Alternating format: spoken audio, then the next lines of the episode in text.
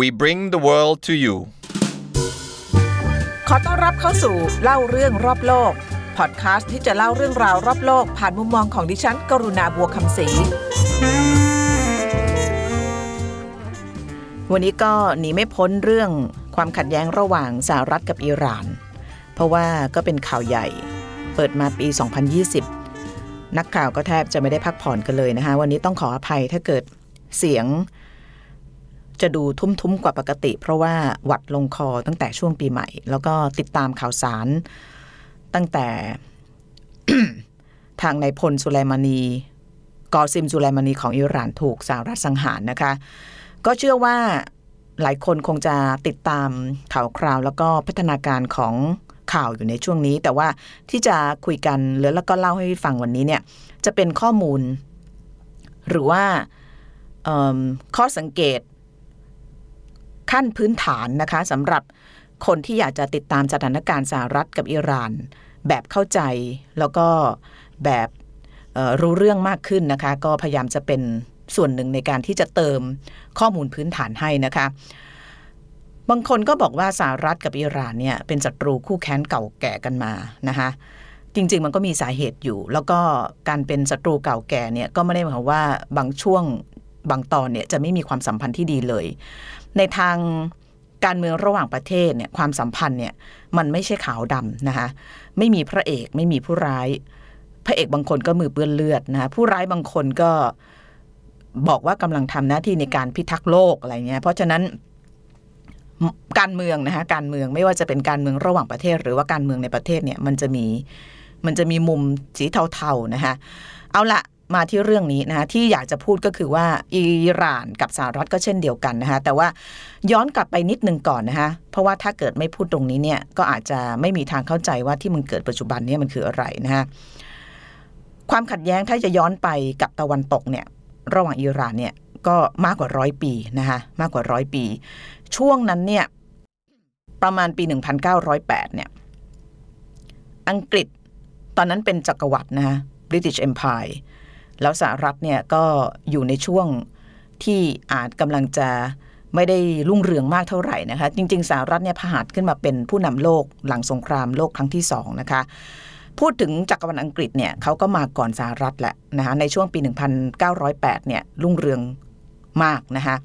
แล้วก็ไปค้นพบน้ำมันในอิหร่านนะคะแล้วก็อังกฤษเนี่ยก็ได้รับสัมปทานเนื่องจากในช่วงนั้นเนี่ยอังกฤษมีเขาเรียกเทคโนโลยีเครื่องไม้เครื่องมือในการที่จะขุดเจาะน้ำมันแล้วก็ผลิตน้ำมันนะอิหร่านมีแต่ขุมน้ำมันแต่ว่าไม่มีความรู้ทางเรื่องเทคนิคนะเพราะนั้นก็ให้สัมปทานของอิหร่านไปนะคะให้กับอังกฤษไปก็มีการตั้งบริษัทนะคะมีการจัดสรรผลประโยชน์แต่ว่าปัญหาก็คือว่าการจัดสรรผลประโยชน์ในเรื่องของน้ำมันระหว่างอิหร่านกับอังกฤษเนี่ยมันไม่แฟร์ในสายตาของคนอิหร่านเนี่ยเพราะว่าอังกฤษเอาไปเยอะนะคะแล้วก็แบ่งปันกำไรให้กับคนอิหร่านซึ่งเป็นเจ้าของทรัพยากรเนี่ยน้อยมากนะคะอังกฤษเนี่ยนอกเหนือจากผลประโยชน์ในเรื่องเศรษฐกิจจากน้ำมันแล้วเนี่ยมันเป็นผลประโยชน์เรื่องความมั่นคงด้วยนะคะเพราะว่าตอนนั้นเนี่ยเรือรบเนี่ยเริ่มเปลี่ยนมาใช้น้ำมันในช่วงนั้นเนี่ยพลังงานที่โลกใช้ส่วนใหญ่เป็นพลังงานถ่านหิน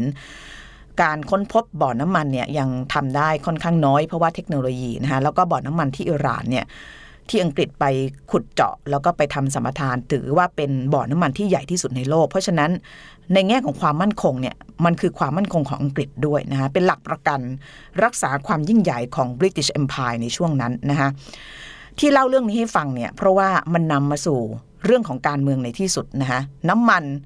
คือทรัพยากรคนที่ครอบครองทรัพยากรคือคนที่มีอำนาจนะคะคำนี้มันก็เป็นจริงเสมอมาเพราะฉะนั้นมันก็ดำเนินอย่างนี้มาเรื่อยๆจนกระทั่งปีหนึ่งพันเก้าร้อยห้าสิบสามนะคะเกือบจะห้าสิบปีผ่านมาเนี่ยอิหร่านก็มี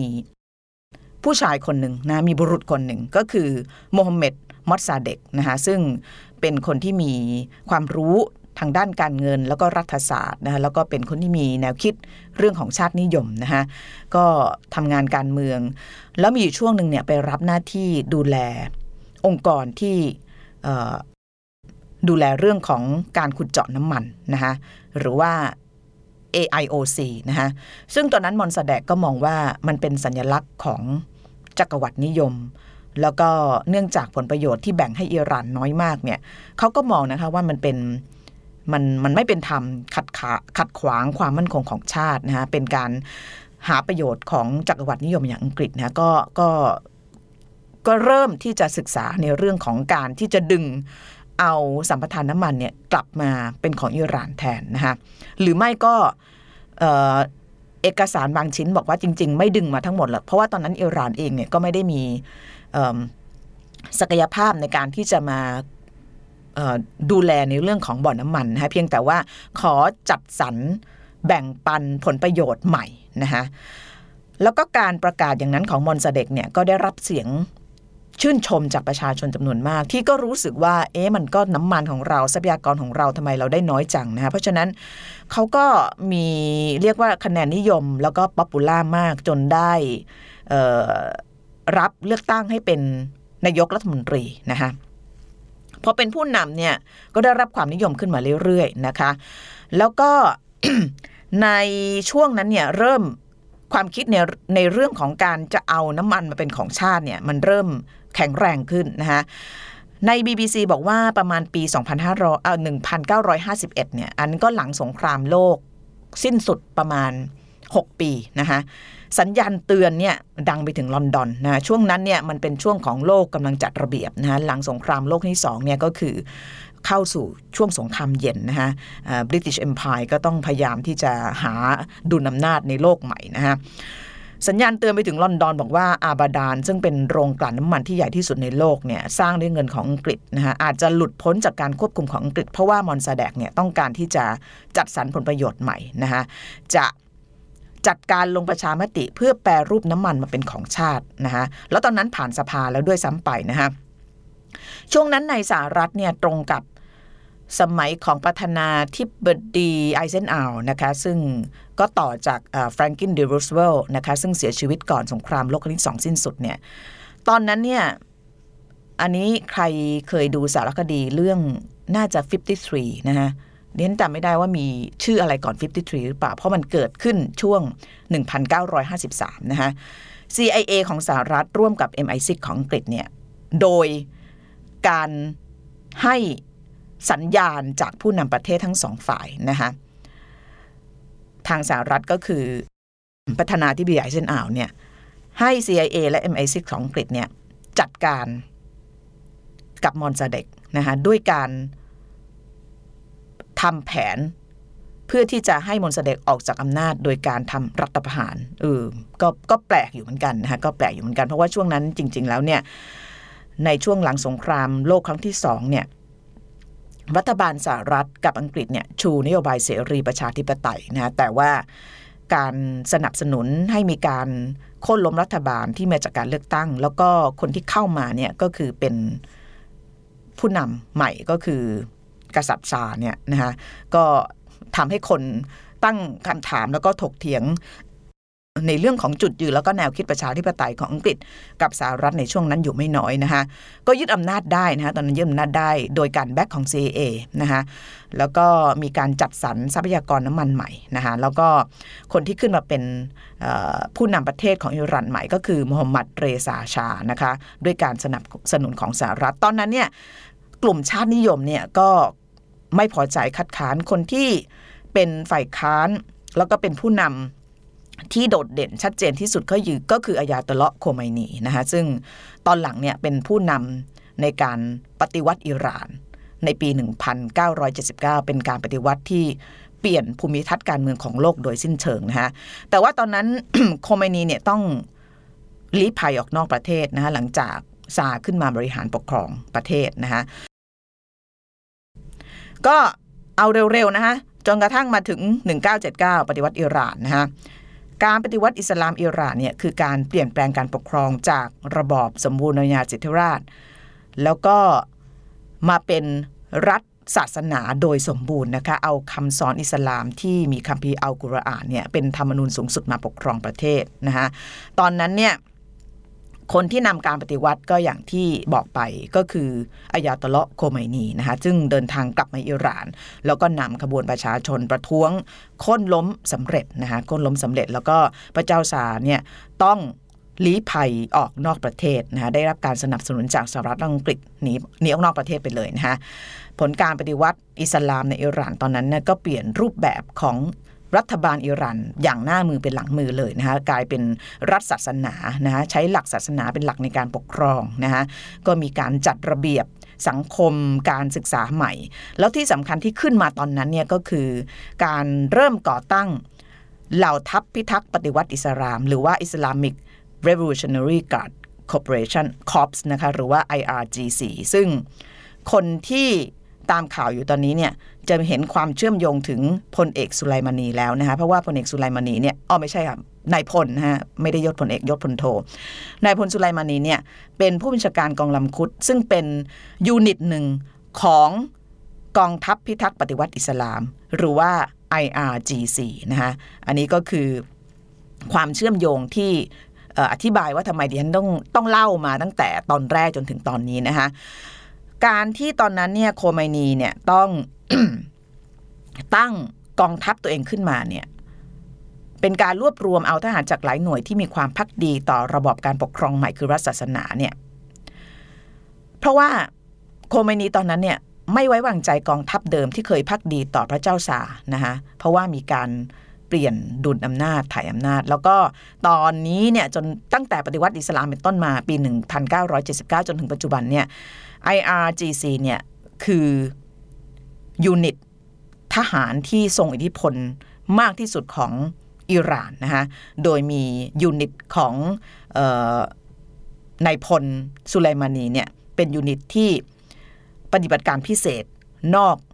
อาณาจักรหรือว่านอกอาณาเขตอิหร่านนะคะก็ถ้าเปรียบเทียบกับสหรัฐนะคนจะคุ้นกับ เอฟ บี ไอ ไม่ใช่ เอฟ บี ไอ ด้วยมันมันเปรียบเทียบไม่ได้เลยนะคะแต่ว่าถ้าเกิดเปรียบเทียบคุดของเอ่อนายพลสุไลมานีเนี่ยก็คือ ซี ไอ เอ นะคะแต่ว่ามีการปฏิบัติการทางทหารด้วยนะคะอันนี้ก็คือเล่าให้ฟังคร่าวๆเพื่อที่จะให้เข้าใจว่าที่มาที่ไปเนี่ยมันคืออะไรนะคะจากนั้นอิหร่านก็ก็ก็เจอกับเขาเรียกว่าการเปลี่ยนแปลงค่อนข้างเยอะโดยเฉพาะการเปลี่ยนแปลงที่เกิดขึ้นจากความสัมพันธ์ระหว่างสหรัฐกับอิหร่านเองนะคะที่โด่งดังที่สุดอันหนึ่งของโลกอีกอันหนึ่งนะก็คือวิกฤตตัวประกันนะคะปีหนึ่งพันเก้าร้อยเจ็ดสิบเก้าถึงหนึ่งพันเก้าร้อยแปดสิบเอ็ดก็ยาวนานพอสมควรสี่ร้อยสี่สิบเอ็ดวันนะคะที่ พลเมืองของสหรัฐถูกจับเป็นตัวประกันในสถานทูตของสหรัฐในกรุงเตหะรานของอิหร่านนะคะใครดูหนังเรื่องนี้เรื่องอาโก้ที่เบนเอฟเฟคเป็นคนแสดงก็จะเรียกว่าหายใจไม่ทั่วท้องฉะนั้นดูก็ลุ้นไปนะแต่ว่าทุกคนรอดตัวแล้วก็จำได้ว่าวันที่มีการปล่อยตัวประกันเนี่ยเป็นวันที่รัฐบาลสหรัฐเนี่ยมีประธานาธิบดีคนใหม่สาบานตนรับตำแหน่งก็คือโรนัลด์ เรแกนนะคะเอออันนี้ต้องต้องเล่ายาวก็คือมันยิ่งมันสนุกมากมันทำเป็นหนังได้หลายเรื่องเลยนะแต่ว่าผ่านไปยาวๆช่วงวิกฤตตัวประกันเนี่ยมันเกิดขึ้นนะคะเพราะว่าตอนนั้นคนอิหร่านไม่พอใจที่ทางตะวันตกเนี่ยให้พระเจ้าซาร์เนี่ยซึ่งเป็นศัตรูของการปฏิวัติอิสลามอิหร่านเนี่ยเอ่อเข้ารักษาพระวรากายในโรงพยาบาลของสหรัฐนะฮะก็เป็นส่วนหนึ่งที่ทำให้คนอิหร่านเนี่ยไม่พอใจว่าสหรัฐเนี่ยเข้ามาสนับสนุนคนที่เป็นเขาเรียกว่าอะไรศัตรูของชาตินะฮะก็มีรอยร้าวเรื่อยๆมานะฮะแล้วก็ช่วงนั้นอิหร่านก็เจอสงครามอิหร่านอิรักนะคะก็กินเวลายาวนานแล้วก็เสียชีวิตคนเสียชีวิตไปนะก็ หกแสนเจ็ดแสน คนนะฮะแต่ว่า ที่จะมาเร็วๆเลยก็คือในช่วงของความสัมพันธ์สมัยที่เราเรียกว่าพอจะจำความได้แล้วนะคะในรุ่นของดิฉันเนี่ยก็จะไม่ค่อยทันเท่าไหร่สงครามอิรักอิหร่านหรือว่าการปฏิวัติอิสลามนี่ไม่ทันแน่ๆนะคะแต่ว่าที่มาทันๆเนี่ยก็คือช่วงของที่อิหร่านเนี่ยเริ่มที่จะมีผู้นำหัวปฏิรูปนะคะคนที่ฉันจำได้ก็คือมูฮัมหมัดคาตามีนะคะซึ่งช่วงนั้นเนี่ยความสัมพันธ์ของอิหร่านกับสหรัฐจริงๆก็ไม่ค่อยดีมากเท่าไหร่นะคะเพราะว่าช่วงนั้นเนี่ยสหรัฐมีการสั่งปิดกั้นทางการค้าการเงินนะคะแล้วก็บุชก็ขึ้นบัญชีดำอิหร่านเนี่ยเป็นอักษะปีศาจนะคะร่วมกับเกาหลีเหนือแล้วก็อิรักในช่วงนั้นโทษฐานสนับสนุนก่อการร้ายนะคะช่วงคาตามีประมาณปีหนึ่งพันเก้าร้อยเก้าสิบห้าอันนั้นก็ไม่ค่อยดีเท่าไหร่แต่ที่แย่แล้วก็ตกต่ำที่สุดก็คือยุคของมาหมุด อับมาดิเนจาร์อันนี้ทันตอนนั้นเป็นคนทำข่าวแล้วนะคะเอ่อตอนนั้นอิหร่านก็เหมือนกับอยู่ในมือของผู้นำสายอนุรักษ์สุดโต่งนะคะตอนนั้นก็ประกาศเป็นศัตรูของสหรัฐอย่างเต็มที่นะคะเป็นช่วงที่อิหร่านเนี่ยประกาศว่าตัวเองเนี่ยจะเพิ่มศักยภาพแล้วก็สมรรถนะของแร่ยูเรเนียมซึ่งเป็นสารตั้งต้นที่สำคัญในการผลิตอาวุธนิวเคลียร์นะคะซึ่งก็ทำให้โลกหนาวๆร้อนๆเหมือนกันนะคะเพราะว่าอักมาดิเนจาร์เนี่ยก็เป็นคนที่ค่อนข้างจะสายแข็งเหมือนกันนะคะแล้วก็สั่งปรับปรามพวกหัวปฏิรูปนะคะแกอยู่ในสมัยผู้นำสองสมัยก็อิหร่านก็เปลี่ยนโฉมหน้าไปพอสมควรนะคะแล้วก็เป็นช่วงที่ความสัมพันธ์กับสหรัฐเนี่ยค่อนข้างคลอนแคลนมากนะคะ แต่ว่าที่เป็นจุดที่อาจจะเรียกได้ว่าดีที่สุดในความสัมพันธ์ของอิหร่านกับสหรัฐเนี่ยน่าจะอยู่ปีสองพันสิบสามนะในช่วงนั้นเนี่ยสหรัฐมีผู้นำชื่อประธานาธิบดีโอบามานะคะส่วนอิหร่านเนี่ยเป็นผู้นำสายกลางนะฮะสายกลางก็คือไม่ไปซ้ายไม่ไปขวานะอยู่ตรงกลางไม่ได้สุดโต่งแล้วก็ไม่ได้ซ้ายจัดฮัสซันรูฮานีนะคะได้เป็นประธานาธิบดีตอนนั้นเนี่ยเป็นความสัมพันธ์ที่ดีมากนะดีมากจนถึงขั้นที่โอบามาเนี่ยโทรศัพท์คุยกันแล้วก็ตามเอกสารเนี่ยเขาบอกว่าถือเป็นครั้งแรกที่ผู้นำสหรัฐอิหร่านเจรจากันโดยตรงนับตั้งแต่เกิดการปฏิวัติอิสลามเมื่อปีหนึ่งพันเก้าร้อยเจ็ดสิบเก้านะคะแล้วท่านผู้ฟังก็คงจะจินตนาการออกนะคะหลังจากโอบามาไปเนี่ยใครมาเอ่ยใครคะใครมาหลังโอบามาทรัมป์ค่ะแล้วเราก็มีวันนี้จนได้นะทรัมป์ก็ก็ต้องบอกต้องบอกว่าฉีกยุทธศาสตร์การรบทุกอย่างเลยนะคะเพราะว่าช่วงที่ข่าวสังหารนายพลสุไลมานีออกมาเนี่ยนิงก็ติดตามข่าวแล้วก็ดูบทสัมภาษณ์ดูบทความต่างๆมากมายคนที่ติดตามเหตุการณ์ในตะวันออกกลางก็บอกว่าไม่ใช่ว่าโอบามาหรือบุชไม่เคยมีโอกาสสังหารนายพลสุไลมานีนะฮะมีแต่ว่าเขาไม่ทำกันนะเพราะว่าในทางการเมืองระหว่างประเทศความสัมพันธ์ระหว่างประเทศเนี่ยมันไม่ได้แก้ปัญหาด้วยการฆ่าคนคนเดียวนะฮะคือเวลาเขานึกถึงการดำเนินนโยบายต่างประเทศโดยเฉพาะในเรื่องที่มันเดลิเคทหรือมันซับซ้อนอ่อนไหวแบบเนี้ยเขาจะนึกถึง consequences หรือว่าผลกระทบที่มันจะตามมานะซึ่งวันนี้มันก็เกิดขึ้นมากมายเยอะแยะจนอัปเดตไม่ทันนะฮะแต่ว่าจะปิดท้ายนิดหนึ่งว่าในความคิดของดิฉันเนี่ยนะฮะตอนที่นั่งดูข่าวแล้วติดตามข่าวเนี่ยถ้าเกิดความสัมพันธ์ของสหรัฐกับอิหร่านเนี่ย ยังเป็นความสัมพันธ์ที่กำลังตึงเครียดต่อไปเนี่ยศพแรกที่จะสังเวยความขัดแย้งรอบใหม่เนี่ยจะคือใครจะคืออิรักนะคะสังเกตไหมว่าทำไมนายพลสุไลมานีเนี่ยถึงเสียชีวิตในอิรักทำไมท่านเดินทางไปที่อิรักนะคะจริงๆแล้วมันก็ที่เล่ามาทั้งหมดเนี่ยตั้งแต่สมัยปฏิวัติอิสลามจนมาถึงสมัยอักมาดิเนจาร์รูฮานีเนี่ยในฉากของความสัมพันธ์ระหว่างประเทศที่เขาความบาดทางการค้าโทรศัพท์คุยกันเลยก็ตามมันก็จะมีอีกฉากหนึ่งที่ดำเนินต่อไปนะคะที่ดำเนินไปคู่กันนะคะแล้วฉากนั้นเนี่ยทั้งอิหร่านก็เล่นแล้วสหรัฐก็เล่นนะแต่ว่าเป็นการเล่นโดยใช้เครื่องมือที่ไม่ใช่เครื่องมือแบบบนโต๊ะที่เห็นกันนะคะเครื่องมือที่ใช้อย่างสหรัฐอาจจะใช้ ซี ไอ เอ ใช้หน่วยสืบราชการลับนะคะส่วนอิหร่านก็ใช้กองกำลังพิเศษนะคะอย่างเช่นกองกำลังคุดซึ่งนายพลสุไลมานีเนี่ยเป็นผู้นำอยู่นะคะเพราะฉะนั้นที่ควบคู่ไปกับการปะทะคารมของผู้นำการจับมือของผู้นำเนี่ยมันคือการทำงานคล้ายๆใต้ดินนะคะซึ่งคนที่ทำหน้าที่ตรงนี้ของอิหร่านเนี่ยอันนี้ก็เป็นที่รู้กันเป็นประจักษ์หลักฐานแล้วว่าคนที่เป็นอาร์คิเต็กหรือว่าเป็นนักวางกลยุทธ์ที่สำคัญก็คือนายพลสุไลมานีนี่เองนะฮะโดยฐานะในฐานะที่เป็นผู้บัญชาการกองกำลังคุดเนี่ยนายพลสุไลมานีเนี่ยไปสร้างสัมพันธ์กับบรรดากลุ่มต่างๆที่อยู่ในตะวันออกกลาง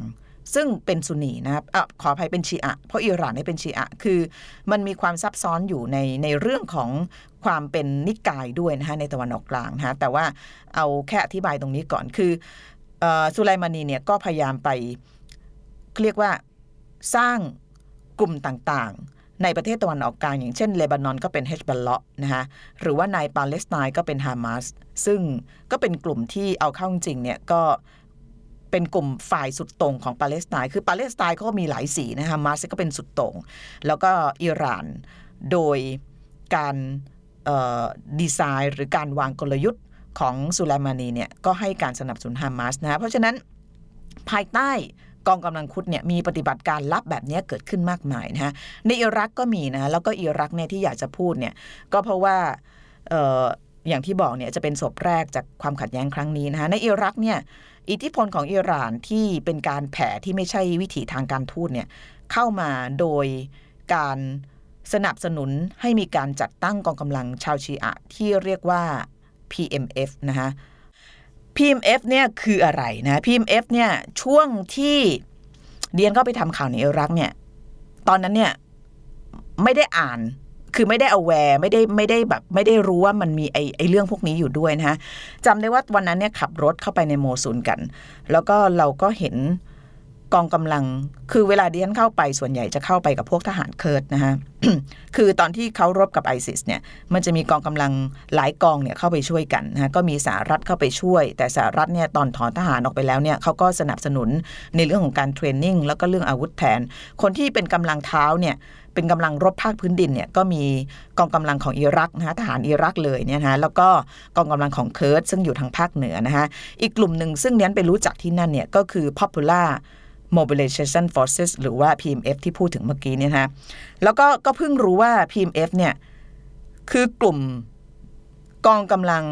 ที่เขาจัดตั้งขึ้นนะเป็นกลุ่มติดอาวุธที่มาจากหลายที่ในตะวันออกกลางแต่เป็นชาวชีอะทั้งสิ้นนะคะแล้วส่วนหนึ่งมาจากอิหร่านด้วยแล้วก็เข้ามาอยู่ในอิรักเพื่อที่จะร่วมรบกับ ไอซิส นะเพราะว่า ไอซิส เป็นซุนนีเพราะนั้นตอนนั้นเนี่ยมันเป็นเรื่องของเอ่อถ้าในความเห็นดิฉันเนี่ยเป็นเรื่องของแบบมันไม่ใช่เรื่องของชาติอ่ะมันเป็นเรื่องของแบบความเป็นซุนนีความเป็นชีอะนะฮะแล้วก็ตอนนั้นเนี่ยที่กองกำลังติดอาวุธซุนนีอย่าง พี เอ็ม เอฟ เข้ามาในอิรักได้เนี่ยก็เพราะว่ารัฐบาลอิรักตอนนั้นเนี่ยนำโดยชีอะแล้วนะฮะใครที่เคยติดตามรายการดิฉันคงจะเห็นนะฮะว่าหรือว่าเคยได้ยินว่าเคยเล่าให้ฟังว่าอิรักกว่าจะผ่านมาถึงวันนี้แล้วมีรัฐบาลชีอะเนี่ยเพราะนั้นส่วนหนึ่งเนี่ยเข้ามาได้ก็เพราะว่ารัฐบาลของอิรักเป็นชีอะส่วนหนึ่งเข้ามาได้เนี่ยก็เพราะว่าสหรัฐตอนนั้นเองเนี่ยก็รู้ว่าถ้าปราศจากการช่วยเหลือเพิ่มเติมเนี่ยก็เอาชนะ ไอซิส ไม่ได้ลำพังแค่กองกำลังเคิร์ดกับกองกำลังทหารอิรักเนี่ยเอาไม่อยู่นะเพราะว่าจริงๆแล้วทหารอิรักก็ก็อ่อนแรงพอสมควรนะคะเพราะฉะนั้นการเข้ามาของกองกำลังพิเศษนะคะซึ่งมาจากหลายๆที่ในตะวันออกกลางมาอยู่ภายใต้ร่มของ พี เอ็ม เอฟ เนี่ยก็เลยเป็นตัวช่วยตอนนั้นเนี่ยตอนที่เห็นที่โมซุลเนี่ยทหารของอิรักทหารของเคิร์ดแล้วก็ทหารของ พี เอ็ม เอฟ เนี่ยอยู่ด้วยกันในทางเทคนิคก็เท่ากับว่าสหรัฐกับอิหร่านเนี่ยนะฮะจับมือกันรบกับ ไอซิส นะเป็นแนวร่วมกันชั่วคราวนะฮะแต่ว่าปัญหามันเกิดขึ้นตอน ไอซิส เนี่ยถูกกำจัดออกไปแล้วนะหลังจากการพ่ายแพ้เสียโมซุลเสียเมืองหลวงเสียอะไรไปเมื่อปีสองพันสิบแปดเนี่ยพอ ไอซิส หมดเนี่ยปรากฏว่า พี เอ็ม เอฟ ซึ่งมันเกิดจากการรวมตัวกันของบรรดากองกำลังชีอะที่ไม่ใช่มีคนอิรักด้วยนะฮะแต่ว่าก็มาจากที่อื่นๆเยอะเนี่ยไม่ไปไหนนะฮะ พี เอ็ม เอฟ เนี่ยถูกใช้เป็น proxy หรือว่าเป็นตัวแทนนะฮะ พี เอ็ม เอฟ เนี่ยรายงานตรงลับๆนะฮะต่อนายพลสุไลมานีนะฮะก็คือในอิรักเนี่ย พี เอ็ม เอฟ ถูกใช้เป็นตัวแทนของการขยายอิทธิพลของอิหร่านนั่นเองถ้าจะว่าไปแล้วแล้วหลักฐานตรงนี้ก็คือว่าการที่ พี เอ็ม เอฟ ไม่เป็นไหนแล้ว พี เอ็ม เอฟ เนี่ยก็ เอ่อ เรียกว่าขยายอิทธิพลด้วยการลงสมัครรับเลือกตั้งแล้วก็มีที่นั่งในสภานะคะแล้วก็รัฐบาลของเอ่อ อิรักเนี่ยมีการขอร้องให้สภาเนี่ยผ่านกฎหมายให้กองกำลังติดอาวุธ พี เอ็ม เอฟ เนี่ยถูกกฎหมายแล้วก็เป็นยูนิตที่เป็นอิสระจากกองทัพอิรักนะฮะก็เลยทำให้ประชาชนไม่พอใจเพราะมองว่าเอออิหร่านเนี่ยเข้ามามีอิทธิพลในอิรักขึ้นเรื่อยๆนะฮะแล้วก็ พี เอ็ม เอฟ เนี่ยหลังๆเนี่ยก็ไปทาร์เก็ตทหารอเมริกันนะผลประโยชน์ของอเมริกันที่อิรักด้วยนะคนที่ตามข่าวมาช่วงหลังๆจะเห็นว่ามีการไปปิดล้อมสถานทูต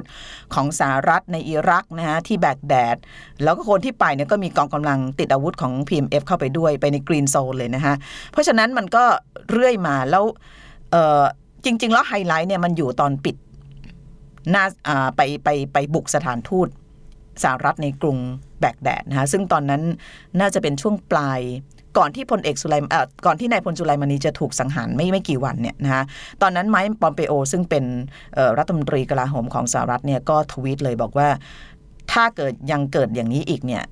เราจะส่งกองกำลังเข้ามาในอิรักนะเพื่อช่วยปกป้องพลเมืองของตัวเองนะคะแล้วก็ในที่สุดหลังจากนั้นไม่กี่วันเนี่ยก็มีข่าวนะว่านายพลสุไลมณีถูกสังหารที่สนามบินนานาชาติแบกแดดนะคะอันนี้ก็คือเล่าให้ฟังถึงความสัมพันธ์ที่มันยึดโยงแล้วก็พยายามจะตอบคำถามนะว่าพลเอก